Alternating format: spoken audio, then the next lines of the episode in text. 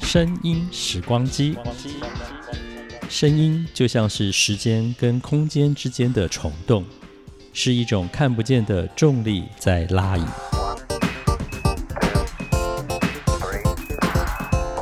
欢迎收听《声音时光机》，袁永新主持。欢迎来到《声音时光机》，听众朋友们好，我是袁永新。在今天要带给大家重温的这一段访问呢，呃，我印象非常深刻的是，在我广播做了一年多之后，快两年了吧，我终于开始有机会访问国语歌手了。在我广播生涯的头两年，我几乎访问人都是 都是这些国际艺人 哦，所以很多时期。现在回想起来，这个真的是一个一个很特别的遭遇，很奇特的经验了哦。因为大概很少台湾的广播人一开始做广播节目做访问，而且做了快两年，他都是做英文的专访哦。也很可能是因为当时我所服务的中广、青中啊，都是以西洋歌曲为主。那另外呢，就是做很多的。单元我也是用英文歌曲的方式去思考。那因为我当时才大学一年级，然后去一些记者会的时候，我就就举手问问题，然后就赢得很多 唱片公司的宣传的这种钟爱的眼神、关爱的眼神。然后所以私下跑来问我说：“哎，你英文还不错哎，你是哪个单位？哦，中广金曲。那以后我们有外国艺人来可以排你节目吗？”我就说：“哦，好啊。”所以其实，在当时蛮。蛮幸运的，好，就是因为英文能力的关系，可以访问到这些台湾刚刚三十年前刚刚开始有国外的歌手乐团在他们的。亚洲或全球的宣传行程放进台北的时候，而把我的节目放在一个 priority 的 list 上面，所以现在想起来真的是非常非常的幸运。但是也因此就让有一段时间我记得很深刻，有一些宣传遇到我都都以为我不访问国语歌手的，直到有一次遇到当时的飞碟唱片的宣传，他就问我说：“哎，那你可以访问国语歌手吗？”我说：“可以啊，为什么不行？是好像大家都没有问我这一题。”他就说：“哦，那时候我们歌手张雨生他去美国录了。”带我去月球那张专辑，然后呃都是跟外国乐手啊、制作人啊在 L A 的录音室，所以觉得哎应该蛮适合上来聊一聊这样子哦，所以呃张雨生就成了我第一个访问的国语歌手。虽然这之后呃他上了很多次，比如说他出大海专辑的时候，他还有出过一个双 EP 的时候，然后呃总之上了好几次节目，但是我现在回去。找这些访问的记录的时候，只剩下我跟他第一次做访问的袋子，其他的访问我不确定是丢了还是我我翻不出来，不知道他们现在躲在什么地方。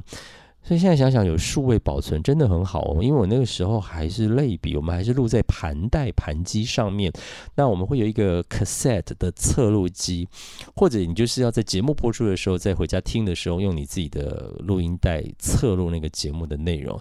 所以啦，如果有听众是当时有录下我跟小宝张雨生在其他的专辑宣传时时期录下的访问，我真的蛮希望你可以分一个给我，因为我最早的访问只找到这一这一个袋子，而且它的杂讯还蛮多的哦。现在听起来可能没有办法去去掉那些讯号，所以待会我们穿越这时光隧道，搭乘时光机的时候呢？呃，你会听到很多的这个，不过我觉得这也蛮类比啦，就是 就是你知道，有时候有一些唱片，他们故意要放一些黑胶唱片会有的那个哒呲哒呲那个豆子的声音，你就把它当做真的进到了当时的那个时代，然后开着收音机听广播的那种感觉。不过我觉得更重要的是。呃，张雨生呃离开的时候，其实已经有网络了，但是还不是很普及，还是在大概 modem 顶多一二八 kbps 的时候，手机也。刚就是这种小小的手机也刚出来没几年哦，所以那个时候绝大部分的广播或电视都是类比的时期，都是用盘带在录访问。如果主持人自己没有再把它数位化或者是保存的话，真的能听到的访问是很有限的。不过也很开心，呃。自己开了 podcast 节目，可以重新把这些精彩的访问做整理。呃，虽然也遇到了一些困难，比如说我我一些松田圣子啊、莎拉布莱曼的访问是用 DAT 哦，那还有一些是后来用 MD 录的，我都还要去找到可以播放他们的硬体，才能够转成数位档案。但这就是我自己的课题了哦。其实现在也在做一些整理的工作的时候，慢慢发现，哇，这二三十年一过，什么样的东西是有所谓的历史的重量，都在这一些留下来的声音档案里头了。OK，就让我们准备进入穿越这音乐时光隧道，搭乘时光机，回到当时。带着《带我去月球》这张新专辑来到永兴节目和张雨生访谈的内容。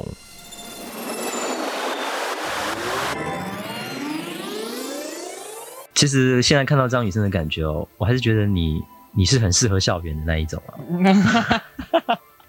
不过我觉得我们现在应该来谈谈这个文字方面的东西哦。我一方呃，我我过去访问歌手，其实其实都一直把那个 focus 放在音乐的呃。本来的属性上面，那对于对于文字上的一个了解哦，嗯，可能一方面歌手并没有强调它的重量，或者是并没有凸显的地方，但是我觉得你这张专辑非常重要的一点，就是在你的文案上面，嗯嗯，他是第一次让我看到他的垂直思考跟水平思考很完整呈现的一种一种理念，很完整的一种理念。然后你在词义上所做的那种表达呢，也交代的非常清楚，什么样的一个关系或一个导引哦，做出这样的一个非常概念而整体的。成品出来，哇，好，哎呦，哎呀，好像要回答什么很伟大的问题，突然一个这样子一个出现，好，讲一讲啊，这个其实其实从歌词，也许也许他他他他是为了跟歌的一个平行速度，但是从文案看出来，垂直思考跟水平思考是很很整齐的。你是觉得这样子的文案是不是？对，尤其你你打出那个构图哦，哦，那个那个图的成型是什么时候出现？那个图大概是呃，整个歌都已经决定好了以后，因为嗯呃，这两年之内我创作了很很多的东西，因为因为嗯，都跟自己的遭遇的事情啊，然后看到的，对对对对对，生生活有很大的关系。嗯，然后嗯，在很多歌里面，嗯，大概将近二十二十多首歌里面，嗯，然后我自己经过一番筛选嘛，嗯，然后选了出来以后，然后我就去大概跟唱片公司讲说，我大概要大概要这样子的歌，因为我把都做了试听带，嗯。然后，然后唱片公司嗯，没有什么，没有什么绝对，没有什么意见了，然后交给我，然后我就想把这所有的歌，把在概念上把它们串接起来，嗯，然后嗯，其实他每一首歌，嗯，他每一首歌都是单独的，就是他他每一首歌都是单独的个体，对啊，就是我自己想了一个嗯很清楚的想法，然后把它再重新串接起来，变成，所以我会讲说它变成嗯，歌是在那边，然后变成，因为我要去圆一个。圆一个想法，然后，所以我把每每每一首歌要重新再赋予它意义。嗯哼，就是它是等于是导导数式的一种一种回想，就是每一个符号的建构跟衔接。嗯，在成品之后才来决定可以接得起来吗？嗯，这个这个当然是可以接得起来啊，在说服性上，嗯，这就要看你怎么样去 怎么样去圆那些文字。不过，我想，因为这张专辑它比较它是比较比较一张比较自我的专辑，Yeah，所以所以嗯，它所有的东西都从因为都是从我出发。嗯，所以所以变成变成它很好很好倒回来解释。如果说你一张专辑收的收的是收录的是别人别人写的歌啊，别人怎么样，别人别人做的东西的话，别人的心情的话，那你可能就比较难去解释这样的事情。你以前在学校的时候想到的，跟现在所想的差有没有什么差别啊？我觉得这东西好像雏形蛮早的。呃，这有有有歌是在嗯大学时候就大学就是快毕业的时候嗯就有这样子的想法的嗯，但是歌大部分是在。当兵的时候写的，当兵的时候，对对对对对，我我我觉得我那个时候想的事情，对，我现在回答你问题，那个时候想的事情跟现在想的事情其实没有差多少了，没有差多少，对对对，其实，在大学的时候，嗯，一种藏在最心深处的理念就已经形成了。嗯，好，我现在讲的另外一个问题跟逻辑有关，嗯，因为通常台湾的，嗯，我觉得听歌的人哦，旋律性好像强调的很重。然后音乐呢，他才不管你是 rock house rap 或者是什么，他不管你，他旋律性非常强调。那文字有时候可能摆的更后面，那会突出突出来讨论的几个，可能就是比较批判性色彩的啦，比如说像大佑啊，像林强啦，或者是一些嗯，在那个语法逻辑上，比如说像王心莲这样子，比较就是感觉很少众了，感觉很少众了。你这样出现呢，跟你以前那种完全歌手角色，我我我直言讲哦，就是你以前那种感觉是有点像。像套装软体啊，你这一次呢是把自己的所有的软体硬体结合成自己的属于自己的电脑，你自己在操作。好，那在建构一个一个音符或者是文字的东西，它是完全算是理性运作吧？对，绝对是。但是绝对是台湾听歌的人很感性哎，他要求的是很煽情啊，或者是很说服啊这样的。我我我其实台湾已经太多这样的东西了。对，比方说我我我出这张我出这张专辑出来，然后那个时候嗯。就是出来以后也也是还是有很多人跟我讲啊，他们就说他们说张雨生你这张好像里面并没有什么，嗯嗯非常算是真正的很很写情的情歌，不不软。对对对对对。嗯。然后然后我的我的我的想法就是，嗯，其实，在两年两年之内，我也看了很多，我也听了很多东西。嗯哼。就是我觉得，嗯，台湾的，嗯，就百分之九十的百分之九十五以上的那种，我们的我们的音乐，嗯，都就是都是在谈情在谈爱的事情。对，就是就是因为太多了，我我觉得我不需要再锦上添花，所以 所以我会我我会在我我选择我当兵出来这么对我来说这么重要的一张，然后做这样子的东西，其实我我有我有我自己很深的意义啊，这是我对我自己嗯在流行音乐界的一种使命的一种认同，嗯哼，其实其实我很重要的一个想法是这样子，我我希望从这一张开始，嗯，然后嗯，因为因为只有这一张可以让我。能够做这么样清楚的一个啊？为什么用只有？因为这个等于是张雨生，我不特等于等于是我的 退伍两退的退伍的第一张唱这个人专辑唱片。对，然后隔了两年，嗯，又是两年当兵的这样时期，然后再再你说的所谓当套装软体，曾经是一个蛮畅销的套装套装套装软体，销售量蛮好的一种。对，所以所以我我觉得大家都大家都会认为这张等于是张雨生嗯之后成败的一个关键。然后为什么会选择？这样子的一个东西，而不是选择一个最稳的，嗯，就是大家认为说啊，你你就照着一个公式去走，嗯，照着一个卖做做一种做一张卖钱的唱片，为什么我不想要去做这样子的东西？嗯，其其实就就是基于这种认同上啊。如果如果今天我不能走出以前的那种潮旧的话，嗯，那那我我觉得下面的唱片我也不需要再做下去。所以这张算是雨生牌个人电脑的第一号，是不是？如果你执意要说那个是电脑的话，那那那那你你你的那些比较软性的成分是不是有被这个地方盖过去了？嗯，因为我我我自己，嗯，其实我我我是一个很感性的人，但真的，但是我觉得，嗯，写情写爱啊，嗯，不是那么容易的事情。嗯哼，就写情写爱是很容易的事情，但是如果你要把它写的不俗的话，不是一件不是一件容易的事情。你要写写一首情歌，能够写得像像罗大佑的《恋曲一九》。像罗大佑的《恋曲一九八零》，嗯，像罗大佑的《爱的箴言》，嗯，像罗大佑的任，呃，一些某些情歌的话，我连续三个人只有大佑，我好像心中这样子，没有了。我我我的我的想法是，就是 嗯，就是因为他们，那你要你要历尽呃一些事情，才可能写出非常深刻的、深刻的很感情的事情。就我我也有自己内心很深刻的一种一种一种情感的，嗯哼，只是。啊，我觉得，在呃一些权衡之下，呀，那我在也也是在这一张所谓我想把整片天空打开的那种那种那种整个串联的想法之下，嗯，那我我就把情歌做的比较淡的处理。我其实其实这张还是有情歌啊，只是没有说爱啊，说说说的那么明显而已，没有说的很保留啊。对我我我我自己的感情都是都不是愁愁来愁去的那种感情啊，看得出来。那下一步怎么做呢？那这样子的话，嗯，下一步会会调整这种 balance 吗？呃，应该会啊。而且，我我我我一直认为说，我不想要做一个定型的歌歌手，嗯，我想要做一个，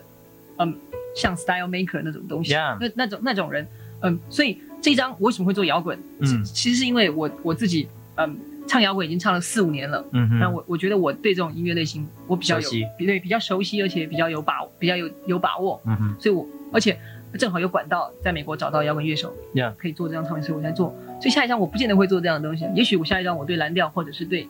对一些，你是说 pop rock 之外可以有 blues rock 啊之类的东西，country rock 全部都放进来。对对。可是这样的工程要很久哎，台湾的唱片公司的态度几乎是不等的这样子，这是我的认知啦。我不晓得你的情况到底是怎么样。我我是很希望慢慢做唱片了，慢慢做，慢慢做，就做就是我自己有了九成把握、十成把握，我才来做唱片。是。对一种对一种音乐类型，我是我的我的我的想法是这样。你今天讲话很顺诶，我我今天讲话很顺吗？我觉得很，我比较不顺，你知道吗？我常打住这样子。不会啦，不会啦。因为平常总是认为，你你刚刚说的对，我们的媒体有时候是 准备了很精彩的答案，但是问的都是愚笨的问题，所以就所以就想说的话没有机会说出来。这样，你平常有这种困境吗？你有害死我们？不是害死这样子，问一下真话这样。哦，没有啦，因为他们是娱乐取向嘛，对，当然不希望你在电视里面，就大半不希望你在电视里面讲太严肃的事情。嗯哼，嗯哼，好，我们来听最后一首歌好不好？好，这个带我去月球。好，为什么呢？你一定要问吗？好，我们来听歌。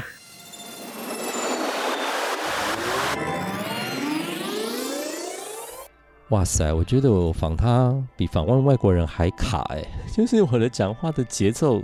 超乱的，然后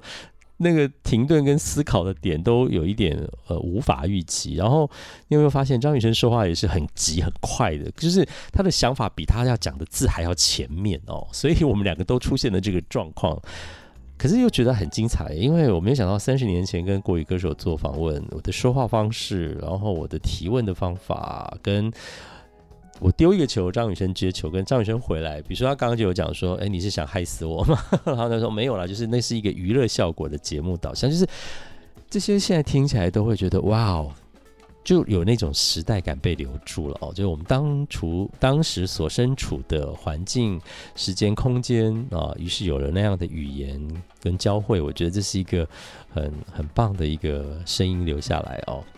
就是呃，as for sound keeper，就是身为一个声音保存的人，我觉得呃很棒。今天我们还有 podcast 节目，然后让大家再一次听到呃。小宝张雨生，呃，不只是听他的声音，听他当时在做音乐的过程、跟出发点、跟一些理念想法，我觉得这是非常非常珍贵的资料。好的，今天我们的声音时光机就进行到这儿，谢谢大家的收听，我们下一次再继续和大家分享喽，跟大家说声拜拜。